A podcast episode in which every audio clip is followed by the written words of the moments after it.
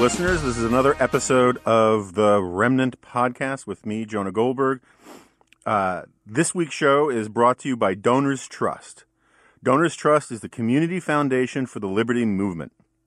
If you want to support groups committed to limited government, personal responsibility, and free enterprise with your charitable giving, you should learn how Donors Trust can simplify your giving. Go to donorstrust.org slash dingo right now to get your free Investing in Liberty guide. Again, it costs you nothing to get the free guide. It helps me enormously if you write in donorstrust.org slash dingo. And you might actually be able to make the world a better place. So please go to donorstrust.org slash dingo. All right, so uh, we're going to do something a little, not super different. We've done this before, but we have no official outside guest. Uh, we figured there was a lot of uh, housekeeping and uh, reader, or I should say listener feedback to deal with. So we're going to do what we're going to start calling, at least for the time being, podcast potpourri, mm-hmm. which means we're going to cover a whole bunch of different subjects. Um, as as almost usual, as as frequently happens, I have uh, uh, Jack Butler, my amanuensis, uh, which a word I really got to look up at some point, um, and because uh, I could be using it not entirely wrong, but close to wrong. Major Domo, perhaps. Yeah. And we have uh, uh, we have uh, Michael Pratt of the American Enterprise Institute and the host of the podcast Filler Words. He said it. He finally said it. Um, well, it's funny. I, I, keep meaning there's a piece in the Atlantic about filler words yeah. that came out recently, and it, it, sort of it finally made. Oh, that's that podcast. Yes. That, um, Is that the story of um or the long the story of um or something like that? Uh, as an as a notorious ummer, I am in favor of any uh, rationalizations or apol- apologias for umming. Um, see, there you go. Anyway, so.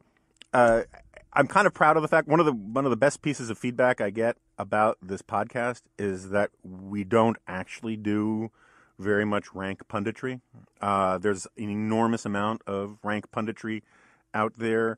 It's all cable news does, and I find it increasingly boring in my life. And I mean, it's important and it's part of what I do for a living, but it's not why I wanted to do a podcast. And I think one of the reasons why so many people are flocking to podcasts is because they find that sort of carnival stall barking at each other on cable news, um, not just on Fox, but on all of them, uh, to be sort of uh, nutritionally deficient.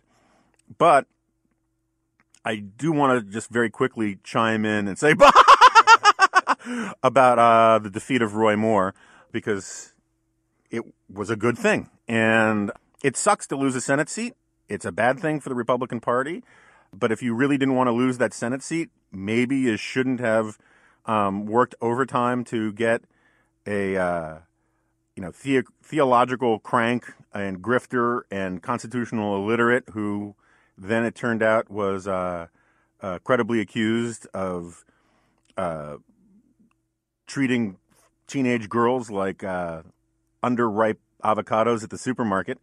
And the you know the thing is uh, one of the things I take solace out of all of this, other than being proven right, which is always fun, is just the simple fact that once again, Steve Bannon is being exposed as the single most overrated, you know, over mythologized political strategist and political activist in my lifetime. You know, I mean, people used to demonize and elevate Karl Rove beyond, you know, I mean, turn him into a sort of a James Bond supervillain. But at least that guy worked in the White House and and credibly won a, you know two presidential campaigns. Uh, you know, Steve Bannon was fired after a few months. Uh, I don't think there's any evidence that he actually won that campaign for for Donald Trump. And since then, he has a record unmatched in uh, political handicapping of picking, I think, a, a straight run of absolute losers. Has, has he backed anybody who's won anything in any of these primary challenges yet? I don't think so. But you know, it, it takes it takes sort of a reverse Midas touch, where everything you everything you lay your fingers upon turns to fecal matter. To put all of your efforts behind people like Paul Nehlen and uh, Roy Moore, and the, the the really funny part is that Bannon had nothing to do with Roy Moore winning the nomination in the first place. He parachuted in at the last minute, gave a couple rallies, um, for a guy who was going to win anyway, and then took credit for the victory. And then when the allegations that Roy Moore, you know, was a was a uh, was a jailbait aficionado, he doubled down, thinking that it was somehow this point of pride to sort of stick with him because for for for Bannon, his St. Crispin's Day was the fact that when Donald Trump was accused, uh, when the when the Access Hollywood or whatever that tape was uh, came out about Donald Trump, Bannon thinks that that was his most glorious moment of honor for sticking with Donald Trump, and he talks about it all the time. And so, like a general replaying the last war, he thought this was going to be this great moment for him, and he just beclowned himself even more. I mean, it's sort of like Foghorn Leghorn walking through a prairie of, of garden rakes. So, anyway, uh, I think this is good news to the extent that it's the least bad situation that we could have gotten out of this. The one guy I feel almost sorry for is uh, what's his name? Um, Franken. Al Franken. Yeah. Because this guy, you know, he gets he gets forced out of the Senate seat, which is like the only thing in his life that gives him any meaning or sense of, of, of security. And he clearly doesn't think he did what he's accused of, and he was forced to take one for the team. Also, that Pelosi and Schumer could tee up this. You know, the Republicans admit, you know, uh, pedophiles into their ranks and they tolerate this stuff. And then Roy Moore loses. And so he's like, you know, the kid who goes to Chuck E. Cheese expecting the birthday party and no one else shows up. I mean, I just, anyway, I think that part's sort of glorious and I shouldn't wallow in my Schadenfreude too much because the GOP has real problems and conservatism has real problems and Bannon's not going away. But I think this was an interesting moment of clarity and, and that's about all the punditry I wanted to get into. But do you think didn't Franken give himself an out to not actually step down by saying that he would resign in the coming weeks? Yeah, and that's the thing that uh, I thought was interesting yesterday or the day before. We're recording this the morning after Roy Ragnarok or whatever you want to call it. That was interesting about the governor of Minnesota announcing who he was going to replace Franken with. And I think it was to sort of remind Franken. by the way, you say, did yeah. say you were going to quit, you know? um, yeah. And, uh, which is, you know, it's sort of like a, well, that's another thing that's great about Roy Moore from last night. I mean, the whole thing is sort of a pinata. You can bash it from any angle and get some reward. But by refusing to concede last night, he took off the table this great opportunity to have have that be a huge part of the story, have this huge audience because he thought he was going to be able to contest, contest this or do a recount. Now he can't do a recount unless he pays for it himself, which he's not going to do because unless it becomes a another one of his bogus grifter fundraising right. schemes. But he'll lose that too. And so now when he eventually concedes, if he concedes at all, it's going to be you know, it's going to come out at, you know, two o'clock in the afternoon one day and it's going to barely get any attention. Sort of like when Franken finally actually does resign. Right. But anyway. Do you think that a Democrat picking up a Senate seat in a deep red state is that a sign of real trouble for the Republican Party, or is it a sign that they shouldn't run candidates that are like their women, like they're like they're Scotch, fourteen years old, and on the rocks? um, yes and no. I think already Democrats are wildly over extrapolating from this. I heard Tom Perez on NPR and MSNBC and a couple other places this morning, and this idea that the Jones coalition in Alabama is replicable elsewhere is sort of ludicrous. Uh, I think pa- John Podhoretz, who has this interesting niche podcast over commentary, he has a good point about this. He says that you know the one thing that that Doug Jones and Donald Trump had in common is they had immensely unpopular opponents in an election, and that was what gave them their mandates and their coalitions. And so, if you, I think it is almost inconceivable unless Doug Jones switch party, switches parties or declares himself pro-life that he doesn't lose this seat the next time right. the election comes up, and that's fine. And so Alabama is going to revert back to red, and maybe this will break the glass ceiling, as it were, a little bit for Democrats in Alabama. But Alabama is still going to be a solidly Republican state for as far as the eye, as far as the eye can see. I think the real lesson out of all this is that if you look at, you know, Virginia, where an establishment candidate ran and lost, or you look at Alabama, where an anti-establishment candidate ran and lost, or you look at you know, New Jersey or Oklahoma and some of these other places, the simple fact is is that Donald Trump isn't popular enough within the Republican Party. And so, uh, you know, at 34, 35, 36% approval rating, that means there are a lot of Republicans who don't approve of the Republican, which means their turnout at minimum will be muted, mm-hmm. particularly in off year elections where it's normally muted, where your own party doesn't come out.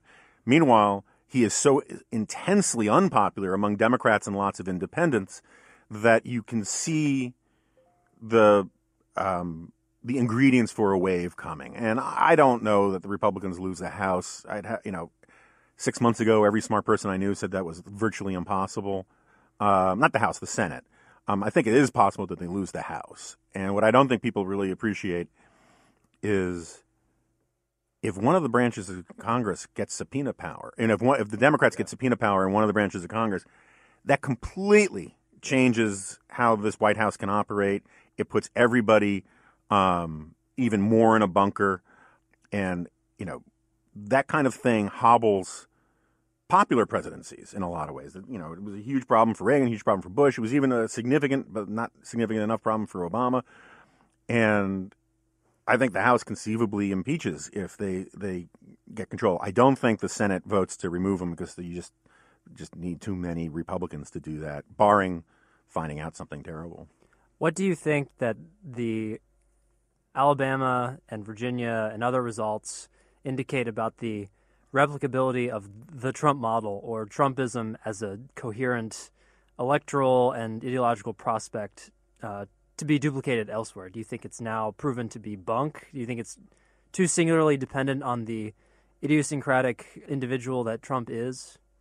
I think, at minimum, sorry, I'm just turning off my iPad. I didn't know if those sounds were coming out.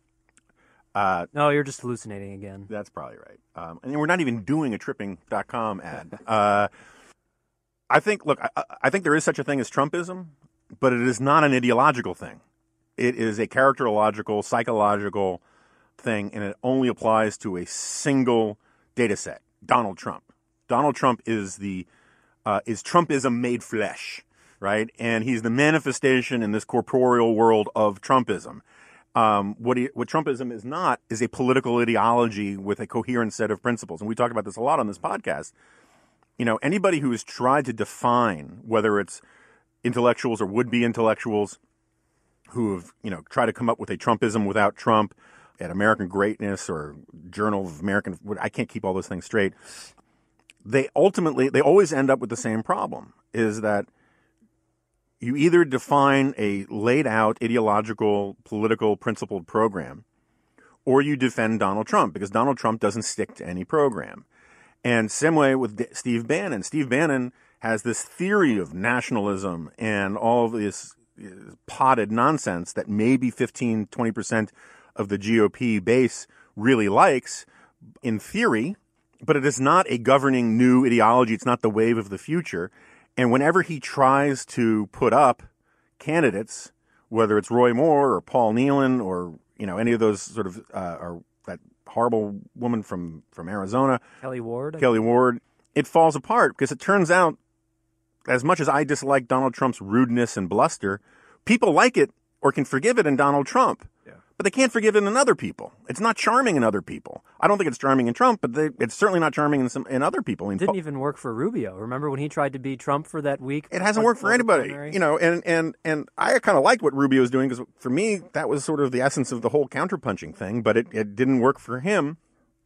And so you can't have Trumpism without Trump. Um, because Trumpism is a way of describing Trump's own personality and not uh, a a political platform, and Roy Moore was sort of the closest we got to this sort of distilled anti-establishment bile.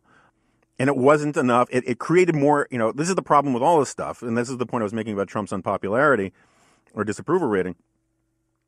Right now, Trump's strategy of just hugging the base creates more antibodies against the GOP then it creates supporters of the GOP. And that is the reason why we're setting ourselves up for, um, I believe, a wave election for the Democrats, but we'll see. All right, so we have um, on Twitter and elsewhere, um, on a lot of bathroom stalls around town, I, re- I requested uh, um, questions, comments, gripes, feedback of all kinds. Um, and we have a huge list here. It's you know it's sort of like Donald Trump's tax returns. It reaches the ceiling. But um, Jack and Mike and myself, we've gone through a handful of it, and some of it is eggheady, some of it is gonzo, some of it is deeply esoteric, and we're just going to try and run through this stuff. Um, and see how far we can get with it. So, what is the first thing on our action items here, Jack? Uh, the first, well, the first question that was asked that's on this chronologically arranged list is, do you want me to read this verbatim? Does that matter? Yeah, sure. I don't even know what it is, but sure. Okay. Um, hey, Jonah, my question is on veganism and how you feel about it. I, I am 27. This is not me talking, FYI. I'm 24. And I became a conservative over the years by just reading, and it all just seemed like common sense to me. As I started looking more into nutrition and the science behind plant based eating, it was the same sort of common sense feeling. Once you start reading about how animal agriculture has such a terrible impact on our environment and how awful it is for the animals, it's hard to understand how anyone could support it. The real cost of a Big Mac would be $13 if not for how heavily subsidized the meat industry is, and the economics around the meat and dairy industry is straight corporatism. I could talk about this forever, but how do you feel about all this, and why do conservatives seem extra hard to talk about on this topic? From John. So, look, I, I want to be respectful uh, because he seems like a sincere, sincere, nice guy, and it's a good faith question and all the rest. And I agree with some of it. I, I actually, a, I'm a bit of a critic of industrial farming. I think it's pretty cruel and inhumane. You know, the amount of money it would cost the consumer to have, you know, factory farmed chickens treated a little bit better would be a couple cents. And given how cheap chicken has become in the last 50 years, I, I don't think it is an outrageous, you know, imposition on the American public. Uh, same thing with cattle and all the rest.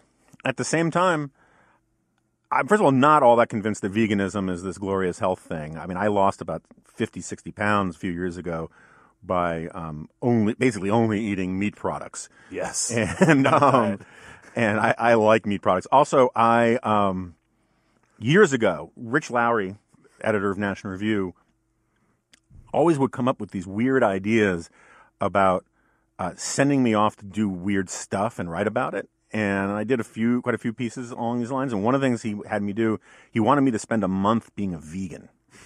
And I think I lasted like eight days. and it, it, it, and I wrote about it. I wrote about my experience about how I had to give up because, uh, among other things, it oddly filled me with rage. I mean, like just like like Hulk, like you don't want to make me angry kind of rage, and and also I think it's sort of a fascinating thing. So I would go through like uh, Whole Foods and I would look at all the vegan stuff, right? And so and I read a lot of vegan stuff. Um, some of the I should say I should just get out there. My old friend Matt Scully has written really movingly on a lot of this kind of thing, and I'm I'm with him on a lot of stuff. I I personally think that like you know, uh, elephant hunting. I get the uh, libertarian arguments for farming elephants so that you make them a resource and all that. I, I understand all that, but I think aesthetically and morally, things like elephant hunting are grotesque. Um, Rich Lowry has written about how elephants are probably pretty close to sentient. In addition, no, that's right, and they're they're the second most socially complex societies on Earth after human beings, and and they're these majestic things, and and I think a planet without them would be a horrific thing for kids and for everybody. And um, I'm a I'm a passionate defender of charismatic megafauna. Shoot all the deer you want, but, um, you have a personal vendetta. yeah, particularly the ones in my neighborhood. But um, anyway, so that, that all that aside, so I do this thing about veganism, and you read all of this stuff, particularly some of the PETA stuff, where like uh, you're not supposed to have bee uh, honey because honey is produced where the female bee is put, and this is a direct quote that I have always remembered, on an industrial rape rack. Um, and What? yeah, By, I by kept bees. other That's bees. 100% not true. I, I, I, I'm not checking. The, I, I, later, we'll Google it, but trust me, because I wrote about it, and I remember, I always remember that, and I thought it was just literally one of the funniest Yeah. things that I ever read. And um, Good name, good offensive name for a metal band, though. uh, yeah, yeah, that's true. Uh, sort of a or the, like some or a really creepy van at like a Juggalo concert. No. but um, The queen bee eats the male bee. I, I, So like, there's, I I think they mix their metaphors a little. bit. that's entirely possible. You don't. you Um, didn't see that in Bee Movie, did you? um, but uh, but it's funny. I read all this stuff about the ethics of it. I read all this Paul Singer stuff about how animals have rights. I don't think animals have rights. I think humans have obligations to animals, uh, but animals don't have rights because if um, you go down that path, uh, it's just pure chaos to the constitutional order um, and to civilization. But you can make an argument for human obligations to animals. Regardless, the fascinating thing to me was you go down the aisle, like the frozen food section of the vegan department at Whole Foods, and it's all of these things like um, tofu, chicken wings, right, and faux burgers, and the weird disconnect to me. And let me see if I can explain this because I haven't. I wrote this article almost 20 years ago now, but is that ethically, the PETA crowd insists that meat is murder, right? That that it is it is a morally repugnant thing to do. As as Ingrid Newkirk, I think once said, it was um, a rat is a pig is a boy or something like that. Rat is a pig, as a dog, is a boy. Right. That's the Wesley Smith book. He titled a book uh, after that quote. Yeah, okay. So you have this. So that's the ethical argument, right? And yet, all of the fake food is modeled on food that they consider to be murder, right? And so the analogy I would come up with is we all think cannibalism is bad, right? But imagine we were trying to get people off it and we were selling, you know, frozen food with packaging that said, tastes like real Christian missionary. You know, I mean, there's there's a there's a moral disconnect there that I could never get my head around. But um, I think that uh, uh, part the biggest problem with vegans, uh, just to get close this out, it's very similar to the problem with atheists. People don't like talking to vegans about veganism, and there is something hardwired in us. There's there's and I write about this a little bit in my forthcoming book. Food is one of the most essential um, sources of identity and meaning in our lives. It's why we, you know, going back tens of thousands of years, we have um, all the, the important occasions in our lives, um, from feasts to fasts, involve food in some way. Uh, kosherism is all about a covenant with God. I mean, there's all these things about food and feasts and sharing food and the family dinner. Leon Kass's The Hungry Soul, great book on this. That's right. Yeah. And investing in, we invest these things in food. And so when someone tells you that the food of your forefathers or the food that your mother made you when you skinned your knee, like in Ratatouille or whatever it is, um, is evil or murder, people have a non rational, reflexive, angry response. And I think that is one of the reasons why conservatives are so hard to talk about talk about this kind of stuff too. It's sort of like talking about abortion to some liberals.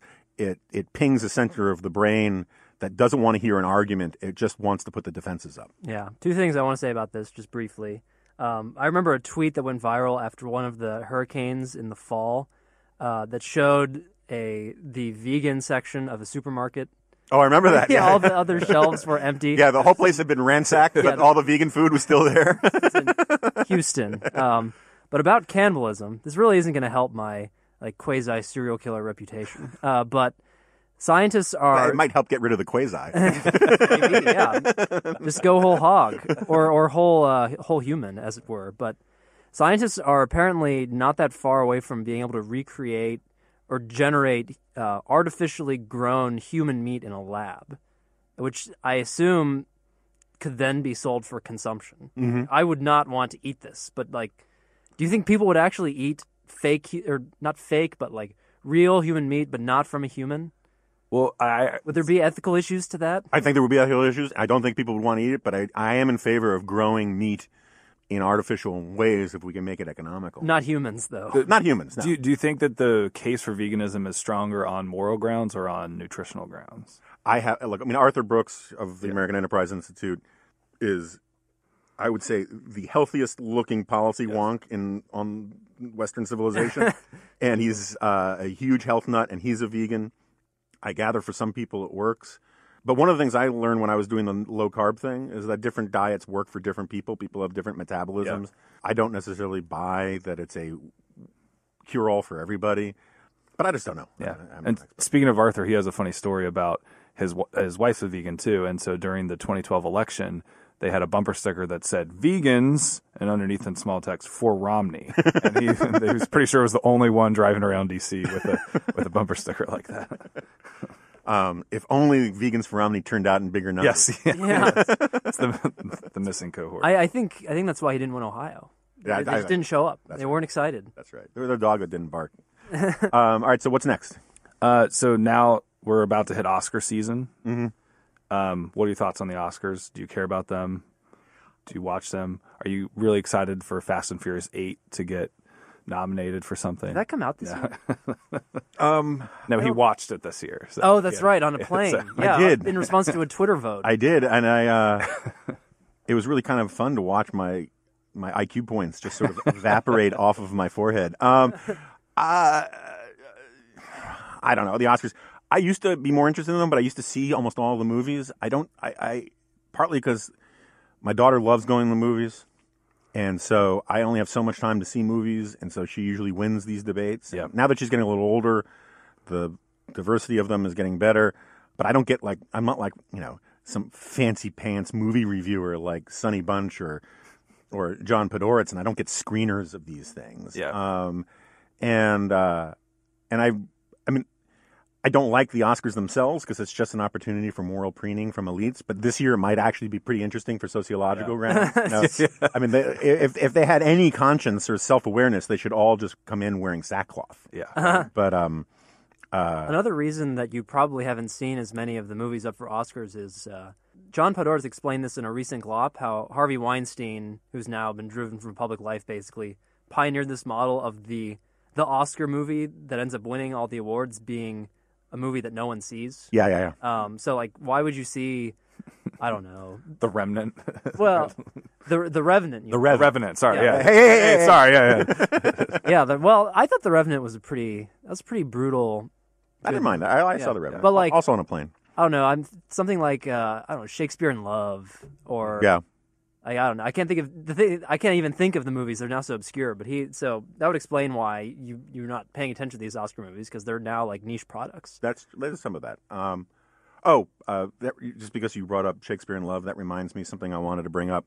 About three days ago on Twitter, there were rumors that a major chef was going to be exposed in the sexual, the, the next one to go in the purge, and um, and people started guessing, and I put it out there in advance of the announcement um, that I said, look, if we're going to have a betting pool on this, I'm betting it's Batali. And I just want for the record to show that I was right. Mm-hmm. And people got mad at me because, like, well, if you knew something, you should have reported it. And if you didn't know something, it's irresponsible of you to, you know, have conjecture about these kinds of things. I'm like, eh, okay, whatever. But I, I want to explain why I thought it was going to be Batali. Uh, he first of all he get first of all there, one of the major trends in the sexual harassment stuff is from dudes who clearly eh, on an even playing on an equal playing field could not get a lot of chicks Yeah. and but they get powerful and they use their power to exploit or to harass or to dominate women underneath them figuratively or literally and i remember my wife and i are kind of foodies and we watched this special on pbs this series that he did with um, gwyneth paltrow and Oh no. you know, and so uh, Gwyneth Paltrow, who I have all sorts of criticisms of the, some of the stupid things that she says, but she's easy on the eyes. I think we can all agree on that. and uh, I don't want to be, I don't, I don't want to do any fat shaming or anything like that. But I will consciously uncouple from anyone who says that she's not easy on it. yeah, no, exactly. It's just it's and and meanwhile, I mean, if they did a live action version of The Simpsons, Mario Batali could be the comic book guy. I mean, he looks like, like exactly like him, right? And what was so creepy about it, really made my wife's skin crawl, was how Batali kept ch- saying these sort of weird, subtle things about how they were not so many words. They were both beautiful people, and this is this is a life that people like us live. You know that kind of stuff. And it's like um, an alien from Mars would think that Batali and Gwyneth Paltrow were different species. Yeah. You know, and and then there's all, he also does so much virtue signaling. And that's another sub theme in all of this is these sort of liberal men who think they can buy sort of they buy indulgences by spouting feminist or liberal platitudes. I mean, that was the whole uh, Weinstein thing where he thought he could get away with it if he just went after the NRA. And so it just made a lot of sense to me. But I apologize for being accurate in my prediction to anybody who was offended. All right, so we should go on. Yeah, I think it makes more sense just to sort of summarize these questions rather than read them verbatim. I think that's probably right. that that way we'll get through more of them. So there were two questions about uh, motivating bright but lazy teenage boys, and you've written in the past about how you were one of these at one point, and so the the questioner specifically asked you to answer these questions drawing from your own experience. Ah, um, I, I, I, I'll do something very quick here, I guess. But um, as we mentioned with the Steve Hayward podcast, uh, I actually do want to do a sort of, you know, life lessons for for young people kind of thing with maybe Charles Murray, who wrote a great book called The Curmudgeon's Guide to what was it? Curmudgeon's Guide to getting ahead. to Getting Ahead. Also, the curmudgeon's guide to not making Charles Murray mad at you. Yeah, no, that's that's basically what it really is. This is like if you want to avoid Charles Murray saying "Get away from me, kid, you bother me," read that book. But um, but uh, you know, I think it's really important for underachieving kids to be reminded that they can do better. I think this is a real problem in our culture where, you know, the sort of everyone gets a trophy. Whatever your kid draws, you say that's fantastic. And, you know, what my dad did with me to a certain extent, and my mom too, was, you know, give me encouragement and unconditional love and, and all sorts of other things. But they dropped these little time bombs in my head mm-hmm. about how, you know, if you stay on this path, you're going to screw up and you're going to be unhappy. And at some point, you're going to have to take your life seriously. You know, and my dad was much more eager for me to start taking my life seriously right now. um, but, uh, and I, so I think that like just letting your kids get by with, you know, whatever effort they sort of phone in, it's very hard to get them to put in their best effort, but reminding them over time that you know it's not their best effort and that at some point uh, some real work is going to be required if you actually want to live up to your potential and not feel like you wasted your life. I mean, I, to this day, I remember my dad looking at my brother and I playing um, Atari Fighter. I think it was the, the original Atari Combat, and uh, my for Lord knows how many hours. And my dad comes in and and just disgustedly says, I don't think you guys appreciate how much time you were wasting of your life. and the way he said it and the look of disgust on his face has stuck with me ever since. And it took a while for me to internalize that. After all, I still have a vague scar on my left thumb from the reverse button on the Defender video game because I spent so much time playing that. But eventually, I, I, I, I took things seriously. But uh, we'll revisit this another time. I mean, neither of you guys were underachievers types, right? Uh, no, but I did have uh, one of the most important uh, non-parental adults in my high school years. Uh, often selectively de- deployed the word disappointed. He, and I, I asking him about this now, he tells me that he, he deals primarily with uh, high school boys. So he he says that this is one of the most powerful weapons at his disposal. That word. Disappointed? I mean, Yes. I was an oldest child, so the the, the expectation bar was very high. Yeah, yeah, yeah. That's so, a problem. Yeah.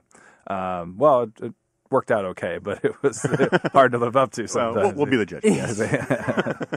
That's true. I shouldn't assume. uh, what's next? Uh, there were lots of readers who were asking about uh, must-read conservative books or thinkers, uh, like a guide of which ones to start with or where to dive in, because it's a very vast world. One of the benefits of conservatism is we have all these books and thinkers, and we're all such nerds, but Yeah. it can be sort of daunting. So um, I've written a couple G files over the last twenty years on this subject, and um, uh, maybe it's a good subject for a fuller podcast. Maybe get John Miller in here, who's you know an old friend and does the book. It's still called Bookmonger. He he has two book related podcasts now, but yeah, Bookmonger is one that's more of like modern stuff that's coming out that just came out, and then he has the Great Books podcast, which is on great books, Great books, right. Paradise But it- Lost, Brothers K. But John also like has, I think, all of Russell Kirk memorized, um, and knows all that stuff. Uh, you know, look, I've done two podcast, two of the last three podcasts have basically been riffs in one way or another about George Nash's the conservative intellectual movement since 1945.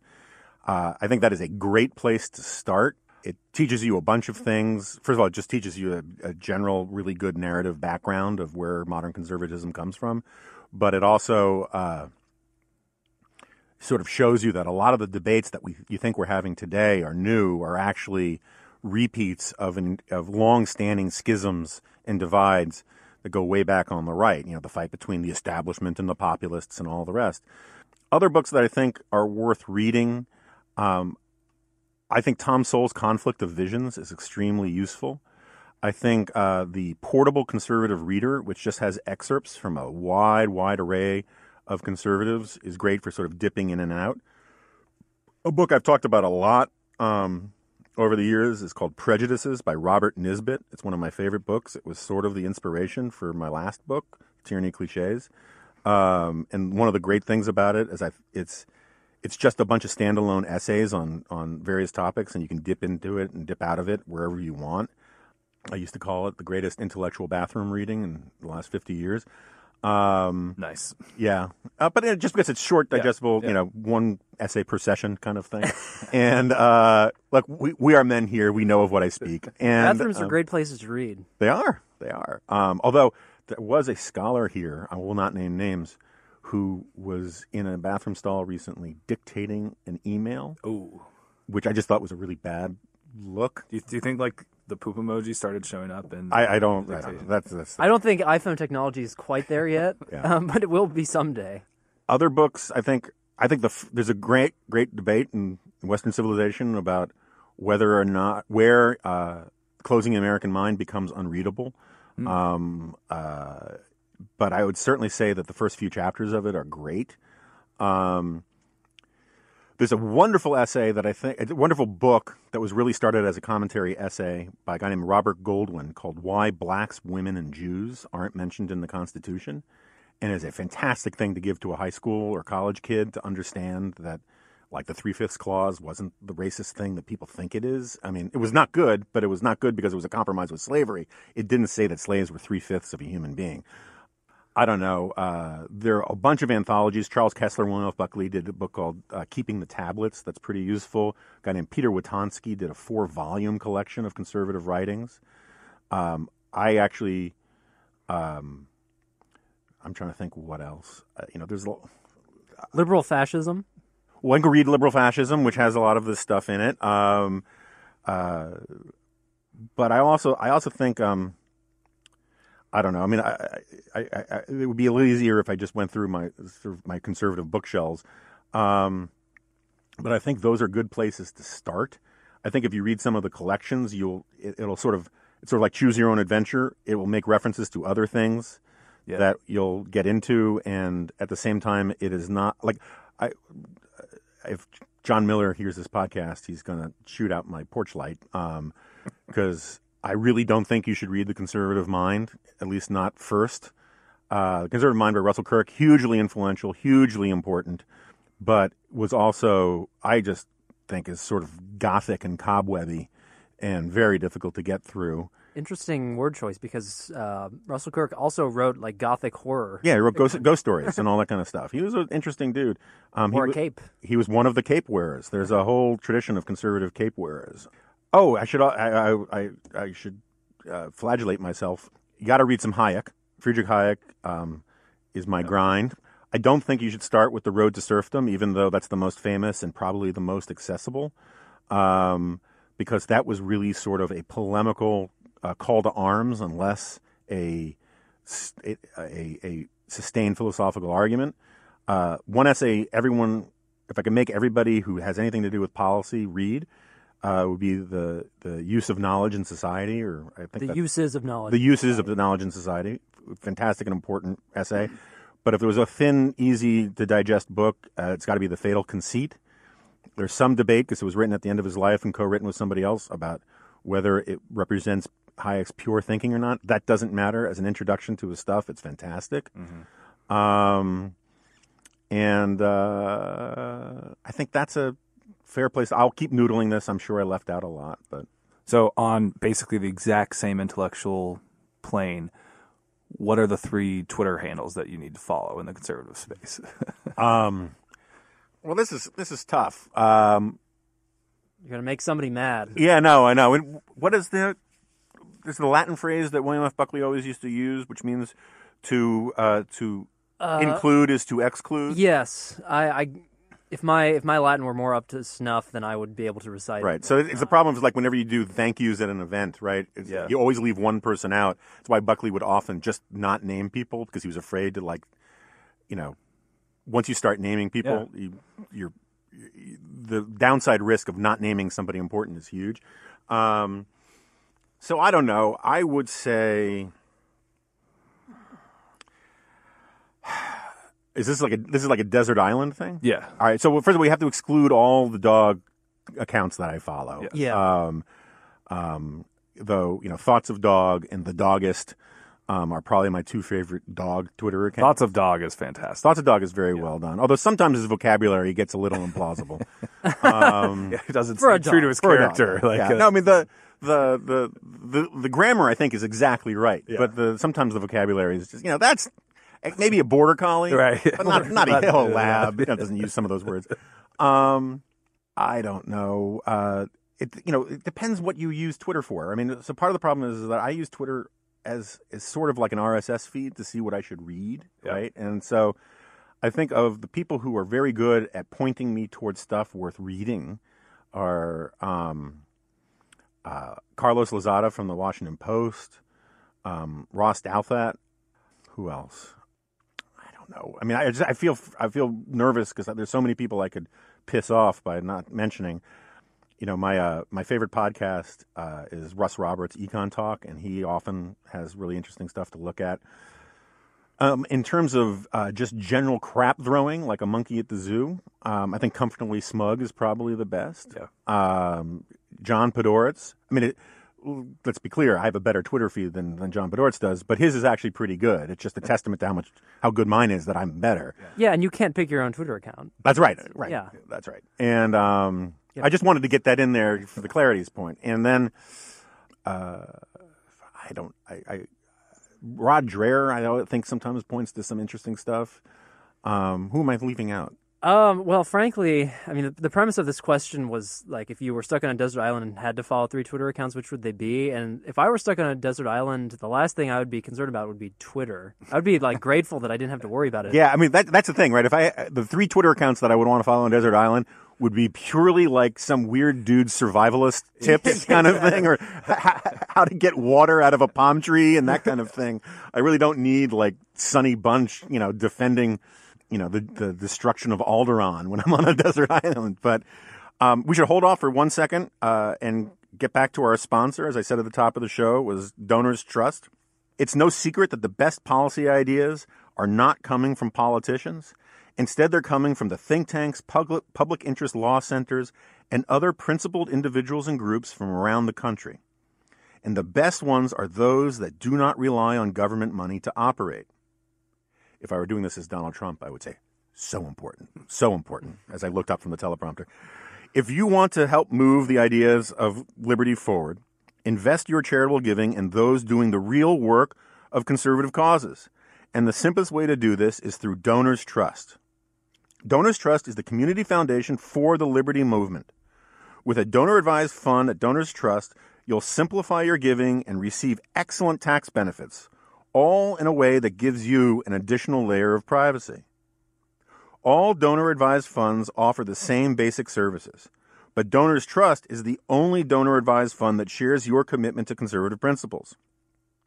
So go to donorstrust.org slash dingo for your free investing in liberty guide that gives practical advice on how to identify principle driven charities that deserve your support. As we near the end of 2017, Donors Trust is the partner you need. The stock market is booming and the tax code is changing. Donors Trust experts can help you navigate all of this and equip you to give in a way that best benefits you, your family, and the principles you hold dear. Visit Donors Trust forward slash dingo now to download a free copy of your helpful guide. Discover a better way to support the conservative values you believe in. That's donorstrust.org slash dingo. D-I-N-G-O. If I can follow up real quickly, has Twitter, this is another question from a reader, has Twitter changed your writing style or how you write? Like, there's a lot of talk about it shortening people's attention span, the social media instant gratification loop, And destroying society. and, and destroying society in general. What was So the question? Have, Sorry, so- just no, no, kidding. no, yeah. Uh, I, it changes how it changes the process a bit. I find myself, you know, writing three paragraphs. Like I'm doing a column, I'll write a few paragraphs, and then I'm not sure where to go, and I'll go hide in Twitter for a little while. It certainly changes the process by which I intake information and news, but that's not, you know, a shocking insight. I think it's been very bad for blogging. Yeah. Rich Lowry yells at me all the time that I don't do enough for the corner, and part of the problem is is that the corner was sort of a pre-Twitter phenomenon. The corner is the group blog for National Review, and the abil- the ease of just dashing off an idea in a few in 140 characters or 280 characters, whatever, and just letting it fly to a more diverse audience um, is very seductive. And and meanwhile, for internal reasons and all the rest, the corner posts or blogging is is getting more and more complicated and Yeah. less just sort of dash off kind of thing because you have to do SEO and they want image links and all this kind of stuff. In terms of uh, how I write, not really. I mean, I think it's changing the language, like hashtag this, Yeah. hashtag that, all that crap, and it's it's mainstreaming meme culture in a way that you sort of have to be attentive to in, in a certain way. I think its biggest impact is that it it gives you a not necessarily an accurate but distorted sense about what the news of the moment, the most important story of the day is, or what what you know, because there's just it creates mobs and groupthink Yeah. so quickly, like Yep. algae plumes. But and I, but I, I I haven't noticed how it actually sort of when I'm actually in the zone writing changes how I write. Have you started using your 280 characters? I'm ashamed to say I have, not often. I think it is useful when you're in a direct argument with somebody Yeah. and you just want to sort of give your, your self defense. But I try to do it sparingly. I will say Twitter, the like when I open up my Twitter app, it hasn't the look of it hasn't changed as much as I expected it to. Yeah, yeah. But not a ton of people are taking it, and part of that I think is they haven't opened ads on Twitter up to more than 140 characters still. Yeah. So if you're doing a promoted tweet, it still is the same. Hmm. All right, we should move into fun questions now. I think. Okay. Um, so we'll start with a fun question. A lot of uh, listeners were asking about your favorite kinds of cigar, scotch, whiskey, and bourbon. Okay, so this is easy. Um, for under twenty dollars, my favorite cigar um, these days. No offense to um, H. Upmann, which advertises a National Review and provides cigars for the National Review cruises, and um, they're fine cigar brand. Uh, but my favorite cigar is something called Sobremesa. It only came out a couple years ago. Can't remember the guy's name, but um, he had he worked on another famous cigar and then had an NDA for or non compete clause for a while, and then he came out with this sort of line of his own, and is by far my favorite cigar. It goes for about thirteen fifty. Um, I also like the Illusione uh, cigars, Epernay, um, and whatnot. Padrones are great, but now you're talking about north of, of 20 bucks. I want to do a cigar episode of The Remnant and get my tobacconist in here. Uh, this guy, uh, Granville Smith from Signature Cigars, which is, which I, as, as Jack can attest, I am, is my office away from the office. And I actually mentioned them in the acknowledgments of my forthcoming book. um, uh, and it is, uh, one of my favorite places to be. And, um, but I just want to say that I think Cuban cigars are wildly overrated. Um, It's like Cuba. yes, but indifferent. You know, um, the reason Cuban cigars are overrated is that the brand is just such a premium that they. I, I'm not cheap, but I will buy a can of cashews at the grocery store rather than eat the $14 jar at an expensive hotel because it just enrages me that they're ripping me off. Uh huh. And that's what Cuban cigars are. They're they're if, if you can get real ones because there's so many counterfeit ones out there. Yeah, the the Cubans from Dominica, Yeah, the yeah, Dominican no, Republic, right? And they can't keep. I mean, Cuba just can't keep up with the Right. demand, and their their quality uh, assurance programs are awful. But uh, if you can get a real Cuban cigar, it's a great cigar. It's just not twice as good Right. as a competing Dominican or Nicaraguan one, and so that's why it's different than Cuba itself. Cuba is not as good as it's lived up to be because socialism doesn't work, and it's an authoritarian crap hole that immiserates its people and keeps them from participating fully in life and the world economy. We're all gonna get uh, sonic attacks now That's right. um, because of what we're saying. In terms of scotch, I like I really like these Glenmorangie products, uh, Quinta Ruban, and there's a Quinta Ruban and oh, I'm spacing it maybe because I drank too much of it last night, celebrating the Roy Moore thing. I like this Balvenie or Balv- Balvenie, depending on how you want to pronounce it.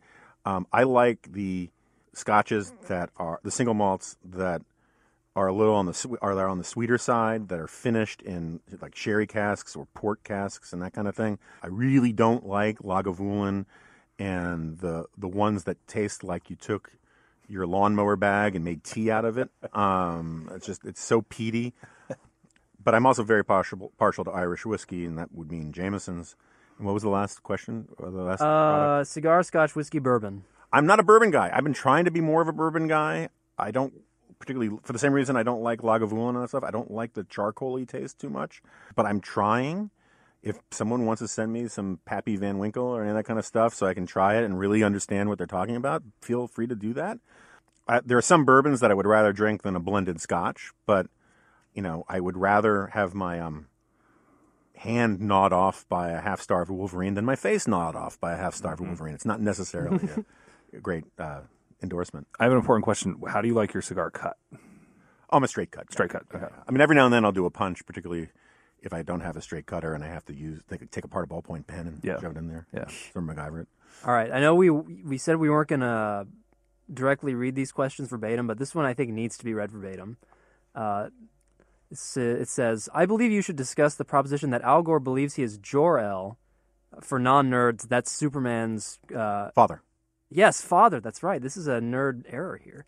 Uh, Jor-El trying to save the world. Oh no, no, no. That's not an error because that's what Jor-El was trying to do. He was trying to save Krypton from being destroyed. Uh, Anyway, trying to save the world from destruction. Sorry, reader or listener, but he is really Ra's al Ghul, whose goal is a world in perfect environmental balance, which can only be accomplished by eliminating most of humanity. Um, so let's discuss that proposition. um, well, I think I mentioned this. Uh, we're not going to spend a lot of time on this, um, but I think I mentioned this in a previous podcast. I, I've written a couple times the case for Al Gore being an alien. Right? Um, he was born nine months after the incident at Roswell. He uses all sorts of strange language that is typical of aliens in various movies, where he just, you know, um, you know, he he says things that you would expect.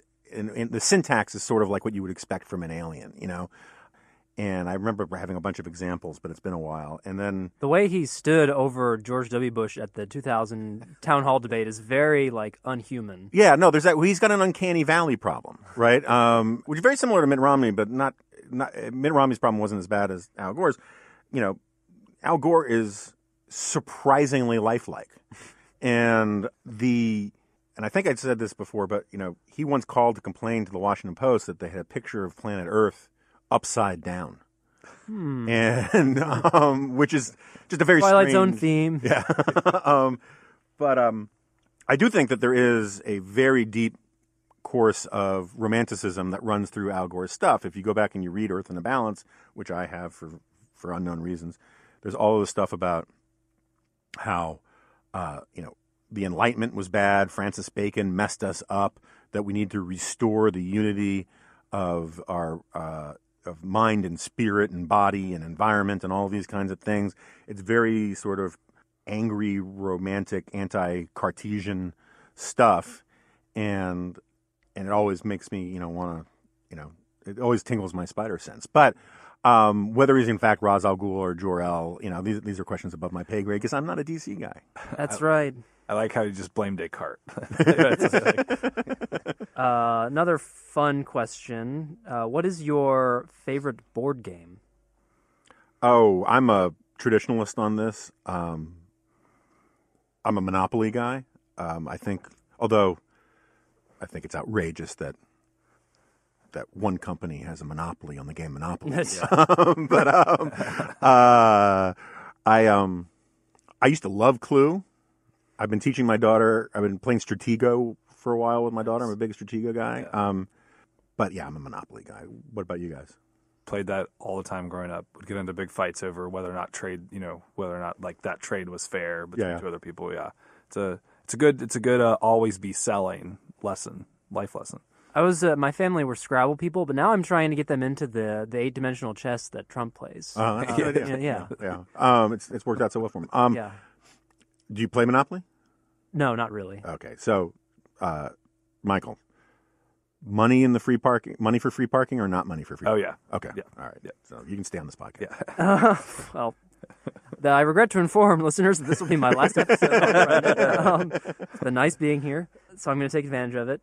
So we actually, one of what I thought was the most fascinating listener queries was someone who has a theory about Trump's pants comment.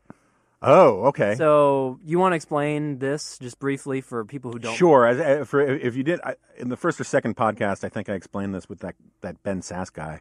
Um, Who is who is he? I don't know. Uh, I think he's working at a Frosty Freeze somewhere right now. But um, Or no, he does stadium concessions. that's right. He does. Yeah. yeah, yeah. But he also drove Uber.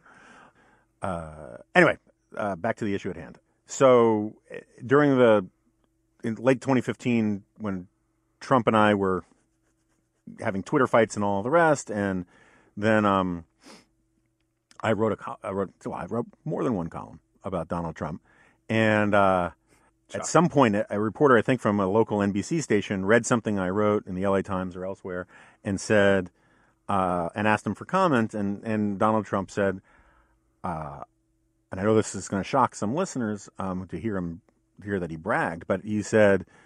I went to the best schools. I built this amazing business. I have more money than you know Croesus or whatever. Um, and I got to take this from you know Jonah Goldberg, a guy who doesn't even know how to buy pants. And I've been getting pants jokes of every conceivable variety and stripe ever since. Yeah, when I this happened the first week that I worked for you, and the first time that I saw you, I had a pair of pants with me just in case. Yeah. See, there's a lot of this kind of stuff, and the worst part about, part about it for me was I was at the Seattle uh, port uh, cruise port where you get on a National Review cruise, and there are like 10, 12 cruise ships there, and there's thousands of people getting on different cruises. And scattered among them are a couple hundred National Review cruisers, right? But among this huge throng, and and there I am in this you know snaking line trying to get you know my to get aboard the boat, and all of a sudden just random people from like 10 lines over and, and 20 feet ahead and 10 feet behind start yelling pants jokes at me. And if you didn't know who i was or you didn't know anything about this which would be like the position of like 95% 99.9% of the people there it was just a very strange thing. Hey you're wearing pants! You know? Everyone else is like looking why wouldn't that guy you know be wearing pants? And um but it, since then like literally i have there is no pants joke i have not heard.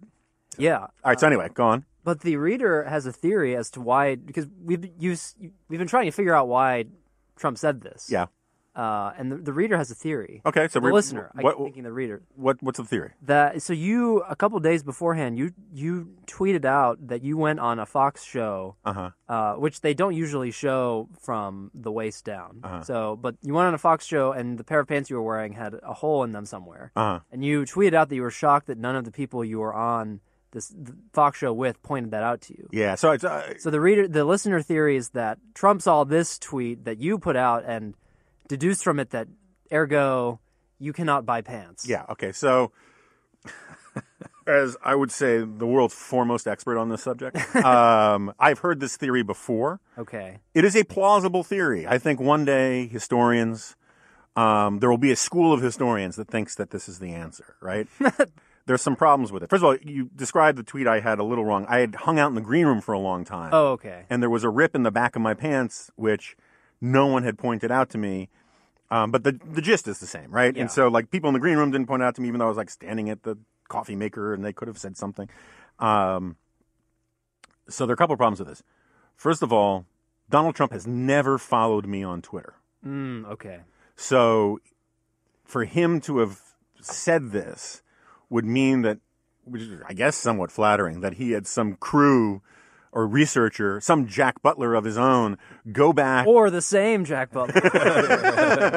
dum dum dum. Uh, go back through days old tweets of mine to find this pants thing. it was about a three day lag. Okay, so Donald Trump's kind of busy on the campaign trail, Yeah. right? He doesn't follow me on Twitter, and yet somehow he comes up with this pants jab that no one else will get because no, I mean, I mean, it's like you know, three three days ago on Twitter is a friggin' eternity, right? Yeah. So uh, it's possible. I just don't understand how it would be brought to his attention, why we'd have the presence of mind to bring it up, or why he would think people watching this interview would be like, ah, yeah, because Jonah had a hole in his pants three days ago and you got him, you know, and I just, I'm not sure I buy it. I think it's he has a burner Twitter account. Oh, yeah. yeah. Gotta stay woke on these gangster. things, yeah. I like it. Yeah. Um, Oh. I, I said the problem with this theory is it is inconceivable to me that Donald Trump has the self discipline That's not true. To tweet on his burner account. Another school of thought on this, just since you brought this up, because again, I've spent some time trying to figure out what this thing Yeah. means. For years, I used to begin speeches when I would walk up to the podium, and the first thing I would say is, "Huh, if I knew you guys were going to give me a podium, I wouldn't have worn pants." Yeah. and uh, and there were a lot of people who thought maybe it was a reference to that.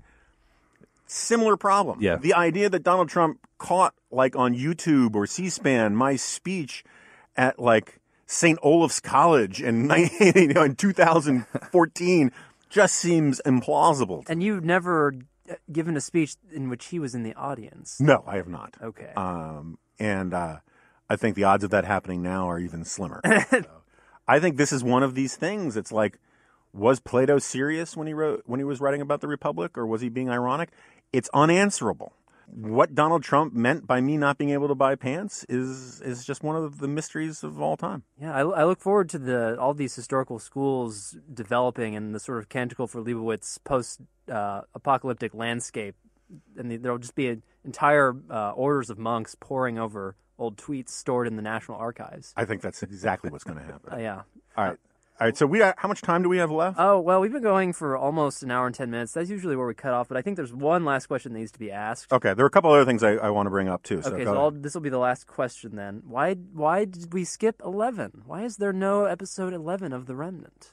Well, Jack, you weren't you weren't supposed to bring up this question. This is, you know, I mean, one day we will answer this question. For those of you who don't know what Jack is talking about, um, if you go to iTunes or any of the conventional bourgeois platforms that provide this podcast, you'll see that uh, episode it goes from episode ten to episode twelve, and lots of people want to claim that this is some sort of error.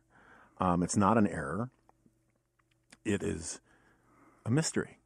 And one day we will explain it. Um, If we told you, we'd have to kill you. yeah, I mean, it, it, it, it is by the absence of the 11 that the 11 reveals itself. Yes, I was about to say that Straussians may be better equipped to uh, penetrate the mystery of the missing eleven than others. So I'll That's leave it at that. Yeah. So, and, and, and I'll refer back to what we recorded in episode 11 from time to time, which, um, you know, was really, really fantastic. I mean, I can't.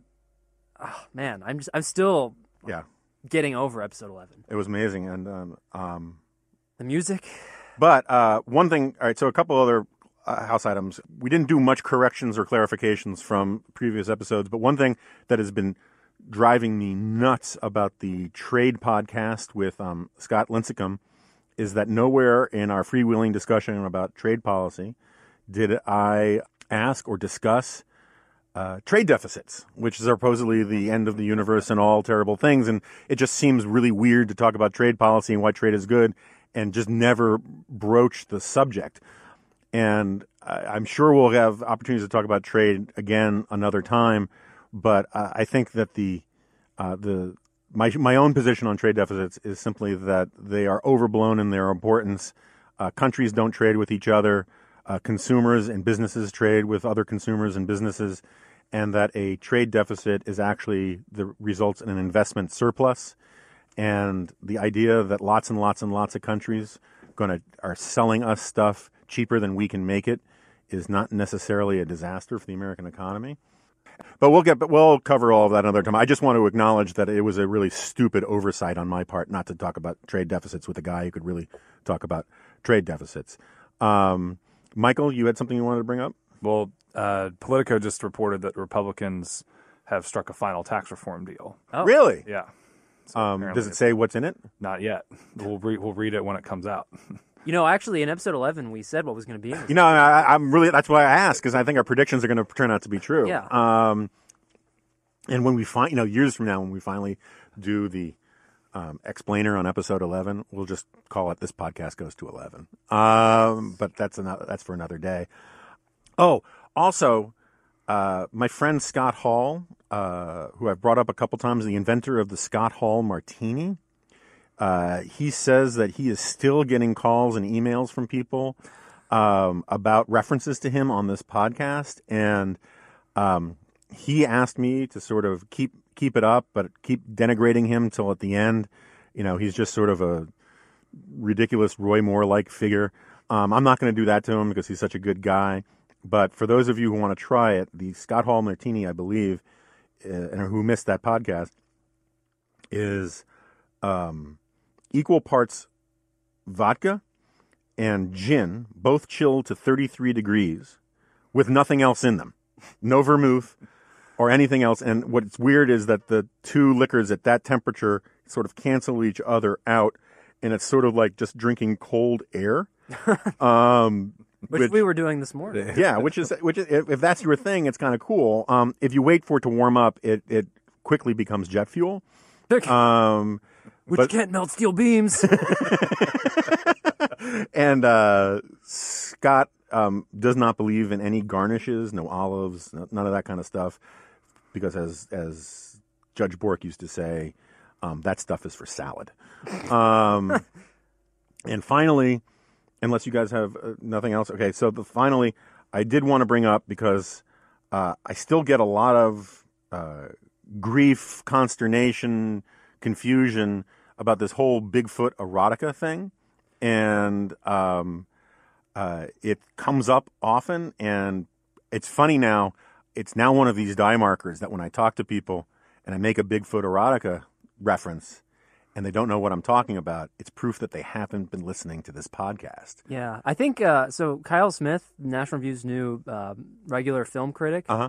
he reviewed this new uh, Guillermo del Toro movie, The Shape of Water, Mhm.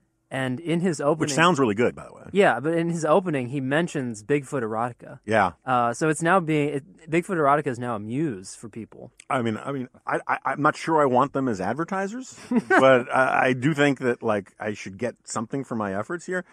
But I decided I wanted to do more weird stuff. You know, if you read the Goldberg File, my newsletter that you can sign up for at nationalreview.com, you'll note that um, every ep- every uh, edition of it ends with a whole bunch of crazy, weird links to weird stories and whatnot.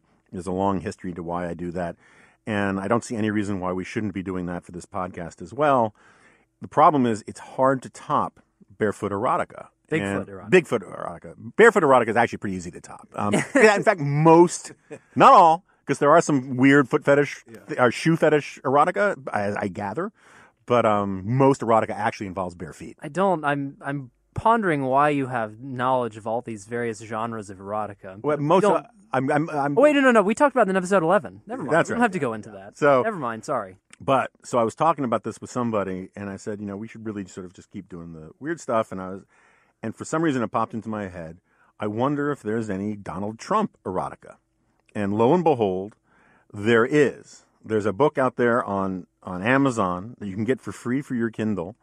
Um, uh, if you're, I guess, if you're a Prime person, called Fifty Shades of Orange, and I have it in front of me. The problem is, is that it's first of all, the whole concept is pretty grotesque. But um, uh, secondly, the problem is it's not it's not sincere Donald Trump erotica, as far as I can tell.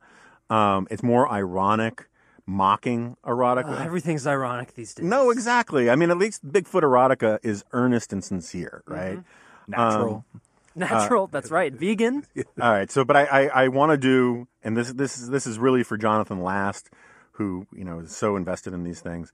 I want to read just a little bit um, from Fifty Shades of Orange. This comes up very early in the book because I will be honest with you. I was not interested in finding the single best paragraph in here. I found this just before we went on air. And he didn't make me find it either. Thank goodness. Yeah, uh, he, poor poor Jack is still scarred from me making him go through all the barefoot erotica. Uh, maybe scarred isn't the right word. um, spent.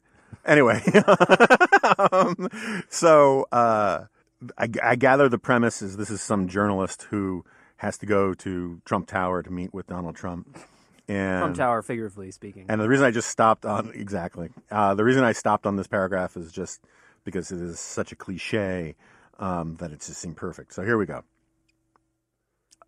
I'd never had these feelings before, not for a Republican or anyone from Queens, but there was something about him, something about the way those luscious lunch meat lips puckered around the microphone like a constipated cat struggling to pass an undigested ham hock stolen from an unguarded family lunch. Wow. Something about the way the stage lights sparkled over the delicate orange of his face, like a constipated jack o' lantern left out in the noonday sun. Wait, constipated jack o' lantern? Let it let it flow over you. Sorry. Where was I? Constipated jack o' lantern left out in the noonday sun. Something about his little hands circling in front of his body like constipated pigeon, hoping gravity would shake an olive pit loose. and it gave my tummy the quivers like five alarm chilly night at Gorilla Joe's Commando Meat Shack. Lord knows I've never wanted to be Hillary Clinton more than when he was stalking her around that debate stage. That lucky, lucky woman. I need, and I'll just leave it there. So there you go. Well, uh, I'm not sure why constipation is the, the operative metaphor there. I don't get it either. Um, but uh, I'm gonna have to now delete that from my Kindle. But I think it's fair to say you are not going to get this kind of quality material. Remember, quality is a neutral term. Um, It's not a value statement. is now. It's not a value statement on Malcolm Gladwell's podcast. You're not going to get it on you know any of the NPR podcasts. Uh, You're certainly not going to get it on the friggin' editors. Um, Unless we serve as an inspiration to all of them and others. yeah, I, I, I don't see Rich Lowry uh, reading any form of erotica to anybody Stick under any circumstances. Um, it's possible we would do this on GLoP, but now, but they're so they don't want to like copy me. So anyway, uh, thank you all for listening. Keep the comments coming. By the way, we are still in the top hundred uh, news and politics podcasts out there. We hover around from the uh, mid 50s to the low 90s. It would be great. Um, if you guys who haven't subscribed yet, please subscribe from one of the main sort of podcast platforms. Please keep the reviews coming. It's great. It's very helpful. And if those of you are so sickened by the reading of the Donald Trump erotica that you've you've you've vomited on yourselves while driving, I apologize. Um, but please don't take it out on this podcast. I promise I'll never do that again. And please tune in next week, uh, where uh, I'm not sure what we're going to have on, but I'm in negotiations to see if I could land the junior senator from Nebraska. We'll talk. Oh, guy that the concession, the stadium conce- concession guy. That guy. So, anyway, t- uh, for Michael Pratt and Jack Butler and me, um, and for everybody at National Review, uh, thanks very much.